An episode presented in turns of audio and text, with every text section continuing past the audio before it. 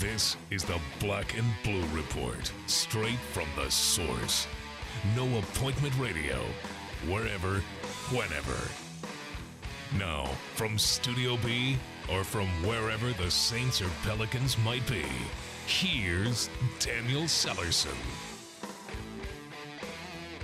What's going on? Welcome into the Tuesday edition of the Black and Blue Report. I'm Daniel Salerson, filling in for Sean Kelly as I most of the time do on a Tuesday. Glad to have you on the show. We have a great show for you today. Unfortunately, though, we're not talking about a Pelicans win after they fell last night to the Portland Trailblazers 105 to 101. Uh, it looked promising at the beginning. They outscored the Blazers 31 to 26 in the first quarter. They were 13 of 20 from the field, but after that, 23 of 62.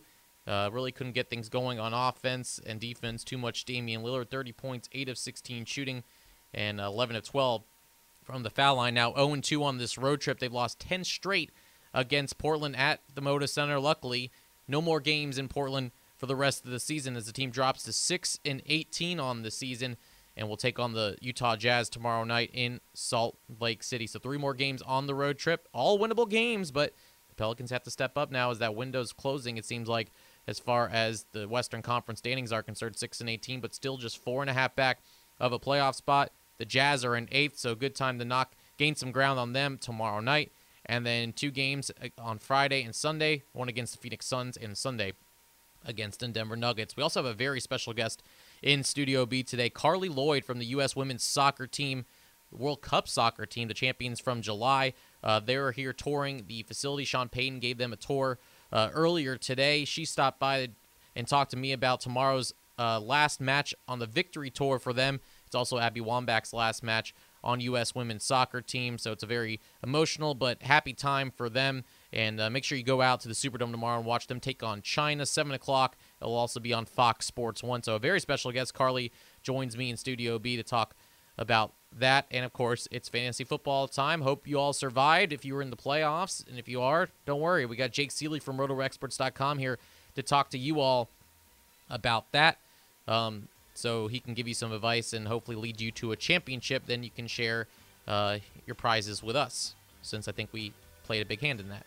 Anyways, so we got lots to get to. I don't want to start rambling about today's show. Let's get right to it. So we'll go in order. We'll go Carli Lloyd, Jim Eichenhofer from Pelicans.com, and uh, Jake Ciely from RotoExperts.com. So great jam-packed show. Let's get started next with U.S. women's soccer team star Carli Lloyd. You're listening to the Black and Blue Report.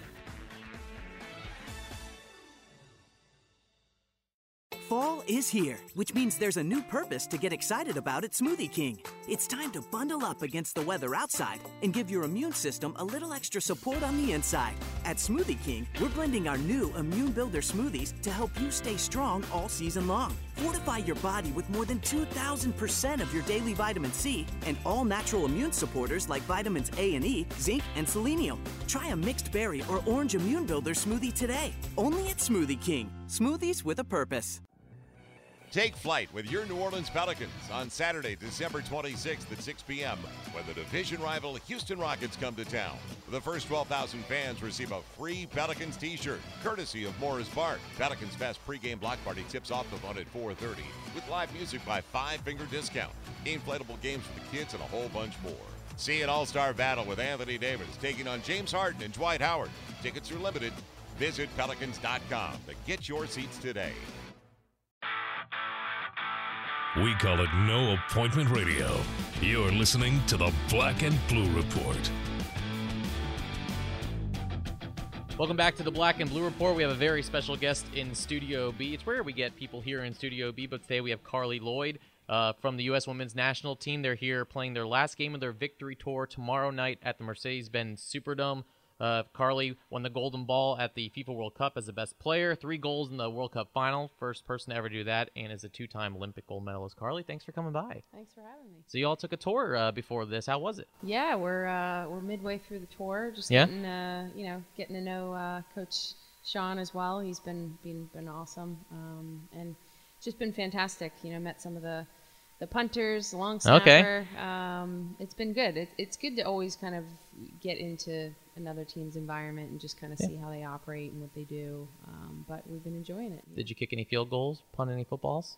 No, No? haven't done that. Haven't done that yet. I think I need to warm up my, my legs before I pull something. I saw I saw a video from Hard Knocks where you did it with Vince Wolf, Wilfork. How was that experience like? So you've been to a couple other facilities. How cool was that just to kick a field goal? One, I didn't think that Vince could ever kick a field goal that far. yeah.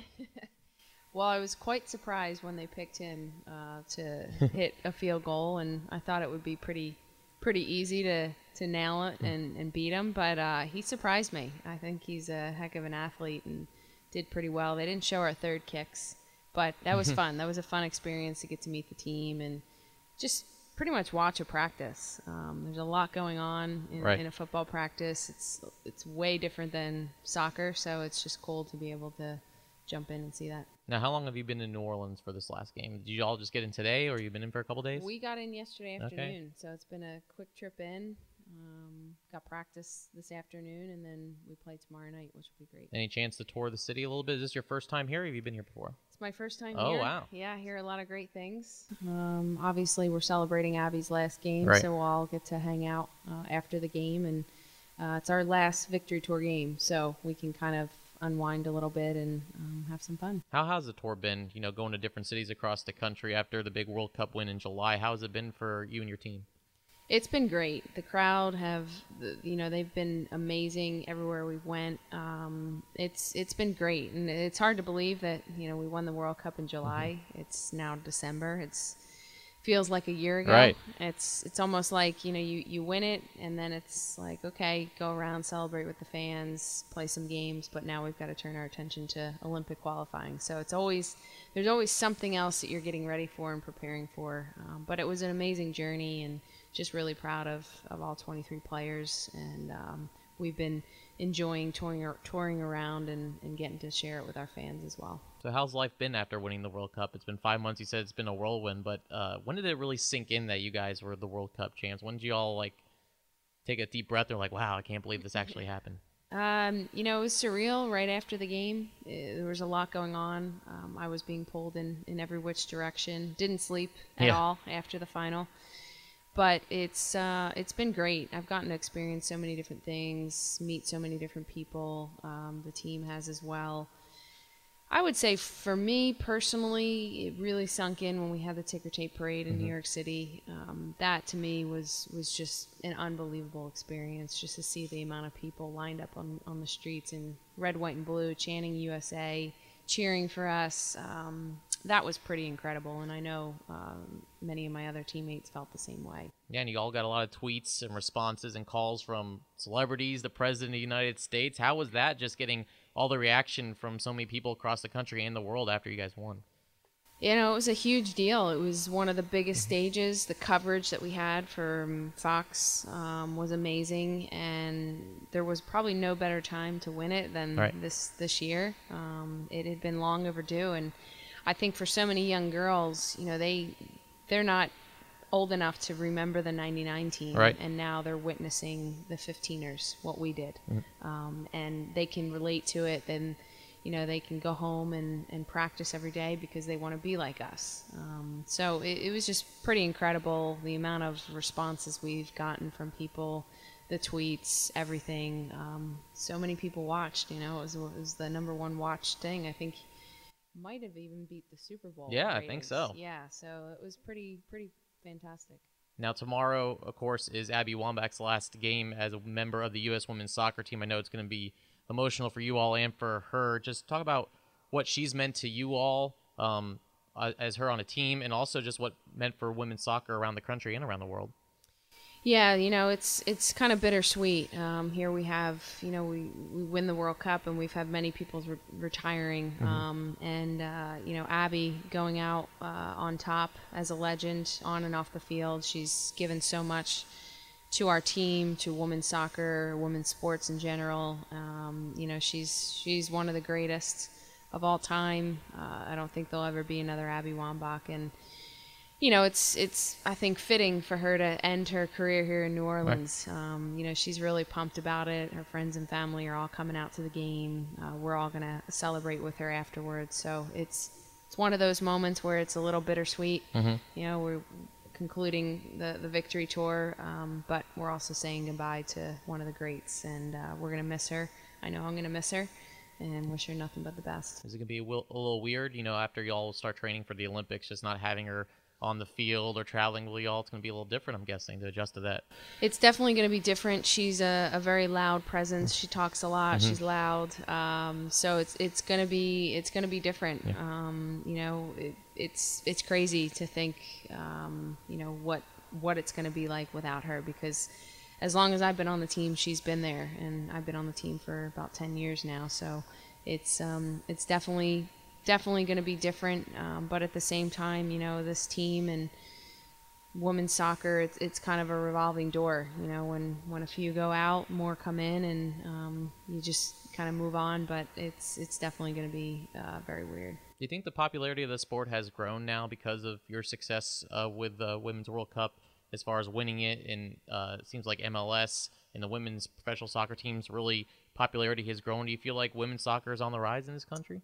I definitely do. I think it's it's done very well. Um, I think that you know what we did this past summer was was great.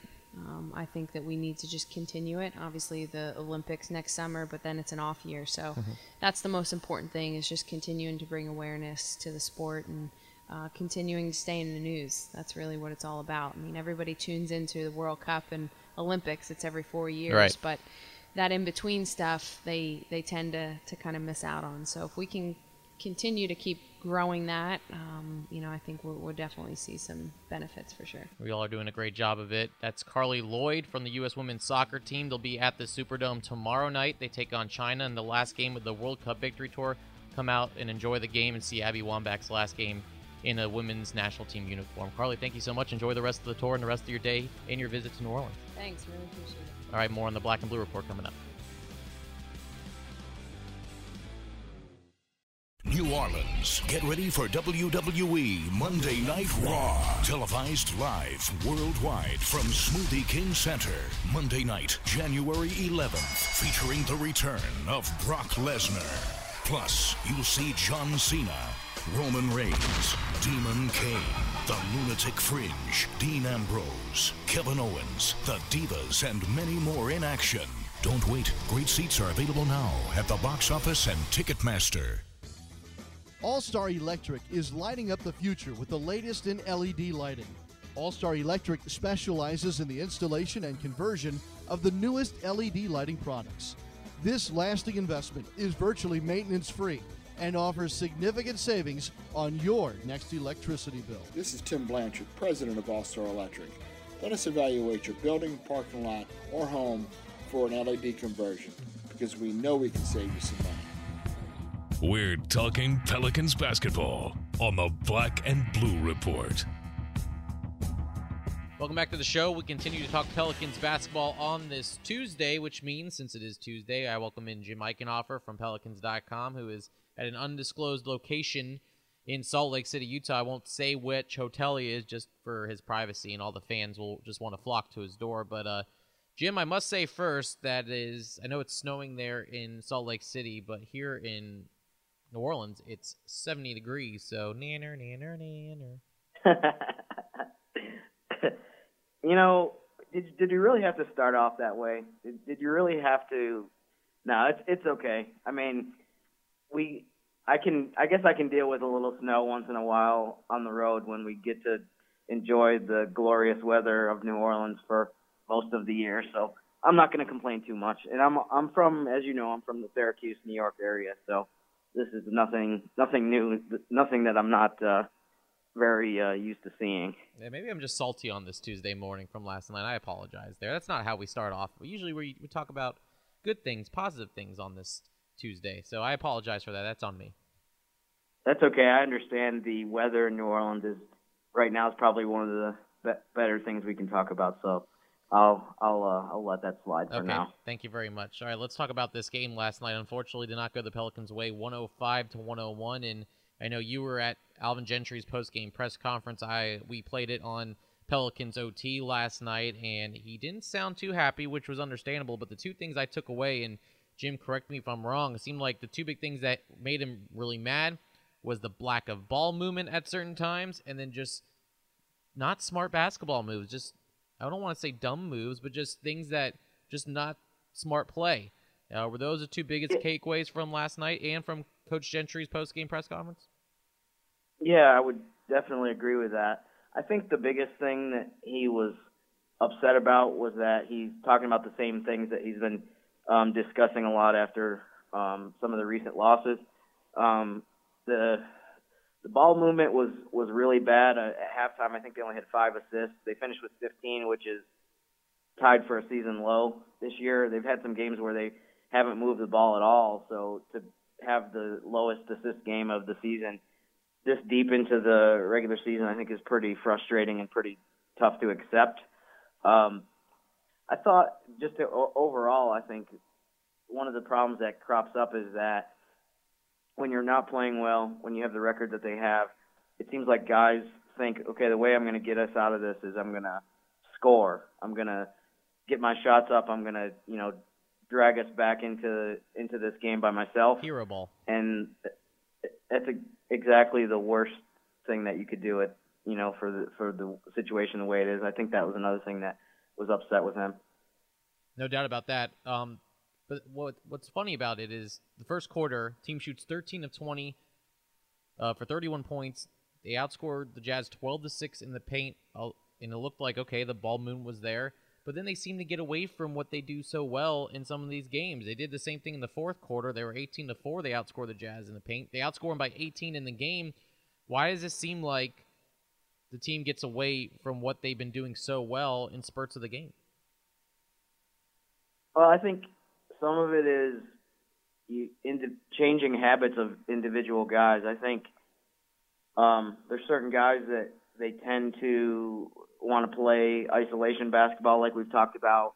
Um, there was some there were some really bad shots last night where there was no pass leading to the shot. It was you know maybe one guy dribbles up or there's one pass and the first guy that touches it guns it. And when you do that, it's you know it's low percentage shots. A lot of times it leads to something bad on the other end because the other team has kind of a head start or they can get a run out on a long rebound or you know you just you don't have you don't have floor balance because you know it, it was a quick shot and maybe your guys aren't ready to run back on defense or don't want to run back on defense because it, it's just frustrating when you see guys take shots that are not realistically going to be helpful in trying to win a game. So I think it was, you know, a combination of all those different things. I could be wrong on this, and you can tell me if, if I am. I won't hurt my feelings. But you know, last year with Monty Williams in this offense, it was a lot of set plays. Look back at the coach, run a play, bada bing, bada boom.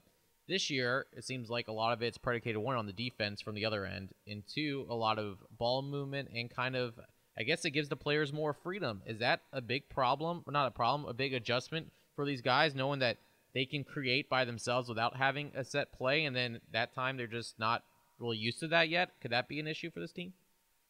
I think there's some truth to that, that it's an adjustment.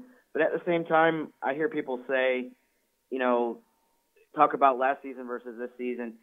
And the, the stuff that, that Alvin Gentry is complaining about as far as ball movement goes and as far as not um, not sharing the ball, I think you can you can be somewhat successful with that playing that way, and I think they were last year. But ultimately, if you play that way, you're never going to reach the level of like competing for a championship or being at that top uh, portion of the NBA.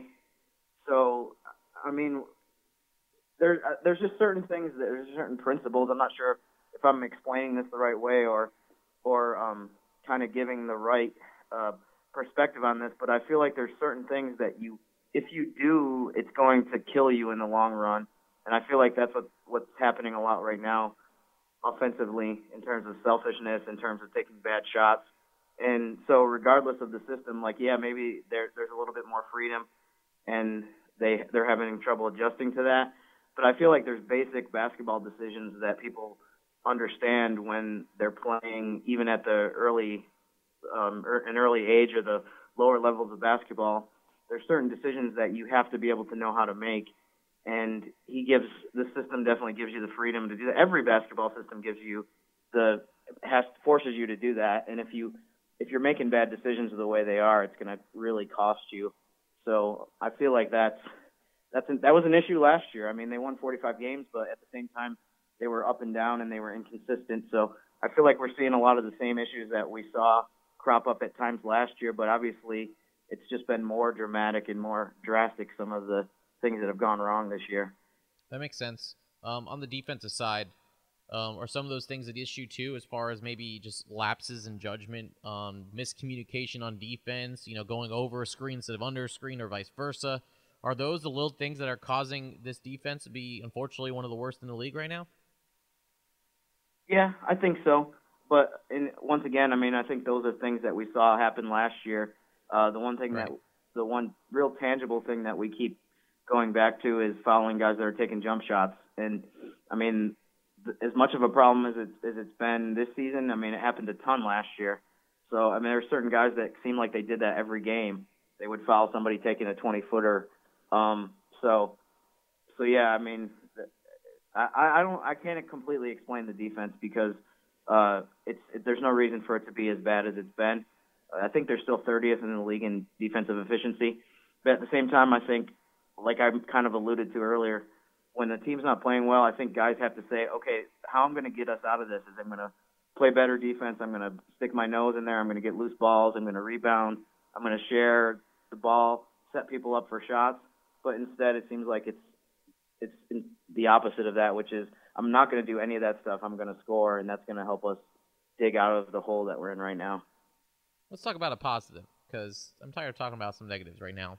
Um, Holiday Me off, too. The, off the bench, 19 points, 7 to 14 shooting, 3 of 6 from downtown last night. Also added 5 rebounds.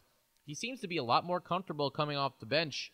Um, is that I know he mentioned it a little bit more because he can stay on the court a little bit longer off the bench when he's on this minute restriction than if he was in the starting lineup, just because he was kind of spotty as far as his minutes were concerned.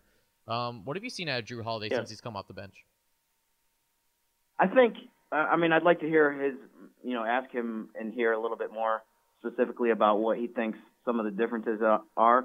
But for me, from afar, I feel like he has more freedom to to shoot when he comes off the bench, and there's less of a of a crunch as far as if he's out there with three or four other guys in the starting lineup that are offensive minded.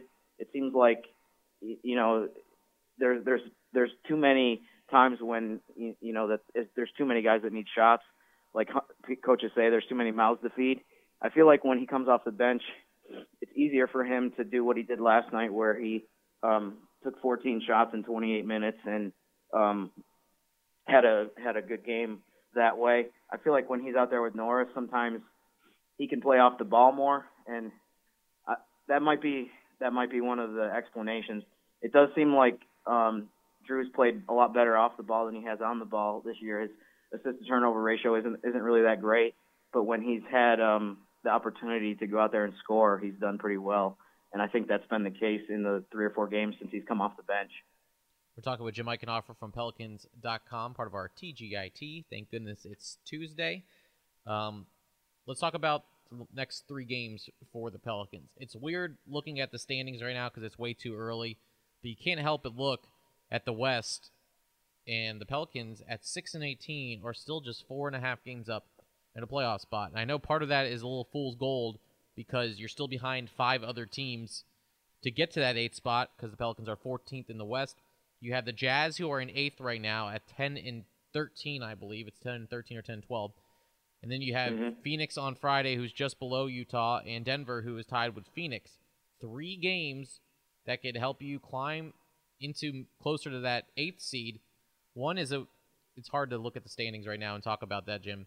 But at the same time, are we Yeah. getting close at six and eighteen to do or die situations, as in must wins in order to stay afloat? Because the Western Conference can change at any given time. Yeah, I think we are pretty close, and I think um, you hate to break it down this early in the season to specific, specific games are crucial, but I think if you look at the West and the top seven teams right now, I think the top seven teams. People might think that Houston's a little shaky, but I do think the top seven teams are probably going to make the playoffs. So then you look at number eight, and that's Utah. I think Utah is probably the most crucial team for the Pelicans and all these other teams that are be, right behind Utah in the standings to beat head to head. New Orleans already lost once to Utah, so that now you're starting to look already at like you're down. If you lose tomorrow night, you're down 2-0. in the season series. I know we're we're getting um, ahead of ourselves and even talking about playoffs right now, the way that the Pelicans are playing. But I do think that tomorrow's game is really important, about as important as a mid-December game can be, because um, I think I think Utah is probably the most vulnerable team, or the most team that's the team that's the most susceptible to possibly dropping a little bit from the top the teams in the top eight in the West right now. So so that makes it important for New Orleans, and also as you mentioned these these other two games. Um, I, I don't think you can sit here and, and talk about eighth place if you can't beat the teams that are in ninth, tenth, eleventh, twelfth. Um, so Port, I mean Portland's not in the top eight, and the Pelicans are 0-2 against them. So you got to start winning some of these games before you can you can look yourself be looked at seriously as far as being able to make the playoffs. Good point there, Jim. That's Jim Eichenhofer from Pelicans.com. Pelicans and Jazz tomorrow at 8 o'clock. Be sure to look out for Jim's work not only tomorrow but today on Pelicans.com. Jim, stay warm. Enjoy the snow if you like it. And um, we'll talk to you uh, tomorrow, my friend. Sounds good, Daniel. Thanks for having me as always. No problem. All right, when we come back, Jake Ciely from RotoExperts.com joins me to talk a little fantasy football. You're listening to the Black and Blue Report. Life is busy. You need healthcare that can keep up. At Ochsner, we get that, so we've made our care more schedule friendly, like offering same day appointments. Need a primary care physician, a pediatrician, an OBGYN? We'll get you in to see someone today. Many of our specialists are available the same day, too. And with health centers all over Greater New Orleans, there's bound to be one near you. Many are open late and on weekends for your urgent care needs. And if it's something serious, Ochsner has you covered with nationally ranked care for your most complex conditions. Want additional convenience? Now you can make appointments with many of our physicians on our website. And once you become an Ochsner patient, you'll be able to do even more online, like email your doctors, see test results, and refill your prescriptions, all with a simple click. Make an appointment today at ochsner.org or call 866 Ochsner. Ochsner, healthcare with peace of mind. Welcome back to the Black and Blue Report. Here's Daniel Sallerson. Welcome back to the show. It's Tuesday, which means it's time to talk fantasy football, and I'm in the playoffs in one of my three leagues, which is only 33%, but in baseball, that's a good batting average. And uh, of course, our Tuesday guest is Jake Ciely from RotoExperts.com. We were talking uh, before we got started, and I believe 12 of his 13 teams are still alive in the playoffs. Jake, I, I think your Tuesday's going pretty well with those kind of numbers. Yeah, that was 11 last week. So I, that one that I was uh, borderline making it, I didn't make it through. So it was 11, and then I got knocked out of one. So I'm down for 10 for 13, but I'll still take that percentage. That's still Hall of Fame numbers, I think, in my opinion. That's pretty good. so yeah, it's it's well above 300. Uh, that's easy. Yeah, d- d- is my uh, numbers okay if I consider it 333 for uh, baseball and not any other sport as far as a good? Oh, that's that's exactly what I was counting. You're you're the Hall of Fame. You're right up there. Yes. Okay, good. Well, uh, you got to help me get through this week and head to the championship next week, uh, and also help everyone that listens. We'll start um, in Cincinnati, where Andy Dalton, probably one of the weirdest plays as far as the interception and then how he uh, tackled the 300 pound lineman now with a broken thumb out for the remainder of the regular season. Not sure about the playoffs, but for fantasy purposes, um, how does that affect the Bengals wide receivers of likes of uh, AJ Green? Obviously, it ticks them down a little bit because this is a team with Hue Jackson that obviously likes to run the ball a lot. But Andy Dalton has been playing really well this year, and you know, for everybody that didn't want to trust him to this point, obviously that hurts. But he was putting up some terrific numbers. But this is obviously going to push him back towards more running.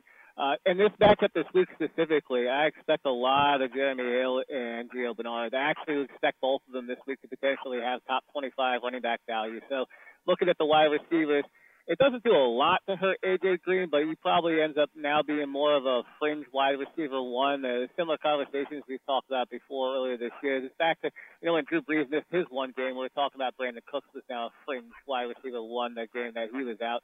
So I think that's a similar type of situation. The Marvin Jones and the rest of the guys is a little bit more interesting because when Andy Dalton left, McCarron basically it, going to sound tongue in cheek because it's not 100% true, but basically only threw to AJ Green and Marvin Jones. Mm-hmm. So I think this helps Marvin Jones a little bit and offsets the fact that you got the downgrade from Andy Dalton not being there. But I think this basically saps any potential value you would have seen from Mohamed Sanu uh, in deep leagues, whatever you were thinking about. Not that he was on a lot of people's radars, but maybe Marvin Jones can get you a wide receiver four type of value if you desperately need some wide receiver help. But the only one you got to feel comfortable about is Andrew Green. The rest is just going to be a big question mark now. Even with Tyler Eifert potentially out, it still doesn't help that much.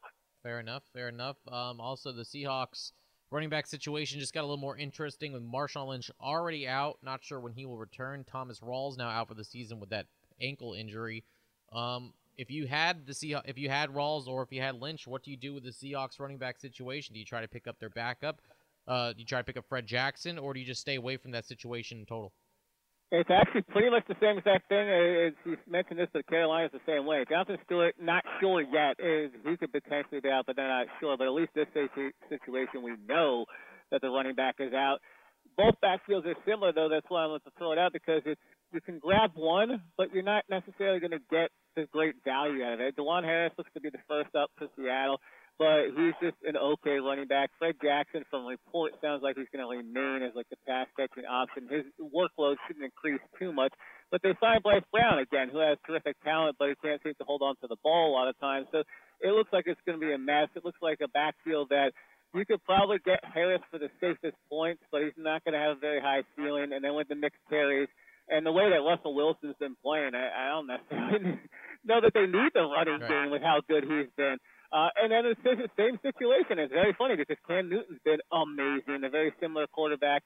And that Carolina backfield is, if you know, if Stewart's out, you're going to get Mike Tolbert is pretty much going to be the same goal line option. His value is not really going to increase much. But then you've got Cameron Artis Payne and Fozzy Whittaker, who's probably going to split snaps. So if I can, even if I lost Rawls or if I lose Jonathan Stewart and I'm in the playoffs, I'd rather start a wide receiver at flex or potentially try and find somebody in a backfield that I know is going to have some value because both backfields are just going to be a headache at this point. Let's stay with the Seattle Seahawks. As Doug Baldwin has been on fire these last three weeks, as, same as Russell Wilson, like you mentioned. Uh, how fast is Doug Baldwin moving up those wide receiver rankings, and where would you? I know you don't usually do your rankings till tomorrow, but where would you put him right now as far as wide receivers heading into Week 15? Yeah, I mean, really, is he a wide receiver one at this point? It's hard. He on the season he is, which is what's crazy to say. That these past three weeks have moved Doug Baldwin inside the top ten on the year, and now he gets Cleveland. And the fact that they don't have a running game that's safe anymore. Russell Wilson has been amazing. I, I gotta say, it's tough to say, hey, Doug Baldwin's a wide receiver one, but I think you might have to at this point. I would have a hard time not plugging him in my wide receiver one rankings this day. At least that's my top 12. There's 12 wide receivers. You can't find 11 that aren't better than who's been playing at this point. So I really think that he's going to be there. And nothing else, he's a must start in every single league. That's how good they've been playing. And the schedule just going forward, it's like I said, Cleveland. St. Louis is like their toughest matchup for your championship game, but I don't think you could bench him at this point with what's going on there. So it's funny to say, you know, the past two years, it's it's frustrating because the past two years I said, oh, he's a great value, and then I kind of fell off of him a little bit this year, and now he's just exploding. And this is one of those situations where throw out the name, everybody else would be jumping on board if it wasn't for the fact that it was Doug Baldwin. So that's the way you got to look at it. The numbers are there, you got to believe in it. Yep, absolutely. All right. Um, hopefully, if you're in the playoffs right now, you don't need too many waiver wire pickups at this point, but you never know. Someone gets injured like a Thomas Rawls or an Andy Dalton and you're not comfortable with your QB, um, how about two or three waiver pickups that might help you in a playoff run? This is going to be semi self pimping here, so hopefully everybody listening also listened to me on Twitter at Owen Kidd when I said this, and listened to our hometown guy and said, "Hey, as soon as the Mark Ingram news broke, run to your waiver wire and grab Tim Hightower because that's exactly what I tweeted out.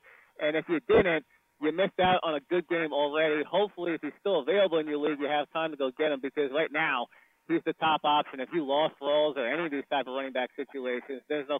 Hightower is going to be an RB two this week. He's right in the role of Mark Ingram. The numbers aren't as terrific as Mark Ingram, but there's no denying that he's somebody you can rely on. If you're looking at other running backs with their situations, if TJ Yeldon is out this week, Denard Robinson has huge value. You might as well take a flyer on him anyway because you're not utilizing your bench for wide receiver fives and plays like that. This is where you know you could potentially get a running back that you want to start. So go grab him. We talked about Seattle. Matt Jones is starting to get some more opportunities for the Redskins, so he's somebody that could help. And then Darren Sproles has been the most consistent option for the Eagles. Not that I love starting him, but in the PPR league, you can get some value. And then over at wide receiver, another thing. If anybody in your league was crazy enough to drop Willie Snead, uh, go right back out and grab it, grab him because he's back into being a must-start wide receiver. And then we didn't talk about tight ends, but there's a few guys who probably lost Tyler Eifert and stuff like that. Zach Miller for the Bears has just been playing terrific with no Martellus Bennett, and he was probably be one of the first options I would go grab in replacement of Eifert. Not only did you knock out the two or three waiver wire pickups answer, but you knocked out my next question about where does Tim Hightower rank, which is great. That's fine with me. I don't have to ask another question there. Um, but yes, Tim Hightower uh, will be huge, and the the schedule: Detroit, Jacksonville, and Atlanta. Three great opportunities for Hightower to get in the end zone. So that's Jake Ciely from RotoExperts.com, part of our fantasy focus, presented by Xbox One. Jake, uh, as always, I appreciate it. I, good luck in your 10 leagues that you have teams in the playoffs, and hopefully I'm talking about a championship with you next weekend in our finale uh, of a segment. Yeah, hopefully. Good luck to you and everybody listening. Hey, it can't get any worse than somebody who tweeted me yesterday and that lost by 0.1 because of the Ooh. kicker. So you think you're bad, it can always be worse except for that guy.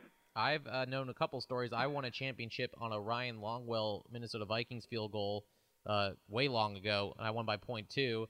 And then I've known someone in our league, I don't know why this happened, but we'd play decimal points, and he lost a playoff game on the quarterback kneeling at the final play of the game. Oh, yeah, somebody did that. To, somebody else said that to me yesterday. I lost on Eli Manning's final kneel down. oh, just, that's just the that, worst. That has to be the worst. But the kickers, man, if nobody learned from years ago when Bironas kicked eight field goals, yeah. stop messing around with kickers, guys. You can't lose a championship to them. I don't know how you predict the kickers. I don't know how you, you do don't. it. You just have to. The only thing I can think of is trying to find a team that you see doesn't really score a lot, and that maybe they might kick some field goals, but for the most part, you probably have someone else on that team that you're rooting for a touchdown anyway. So it's just exactly. You get rid of them and you add an extra flex spot. It makes it more fun. And then now with the extra point farther back, I think it's a better chance for them to lose points. Exactly. You got the kicker in Detroit who hasn't missed a field goal all year, but then missed the extra like two or three extra points. You just never know.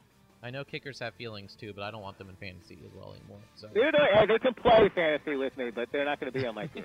fair enough, fair enough. Jake Ciely from RotoExperts.com, part of our fantasy focus, presented by Xbox One. When we come back, I'll wrap things up on this Tuesday edition of the Black and Blue Report.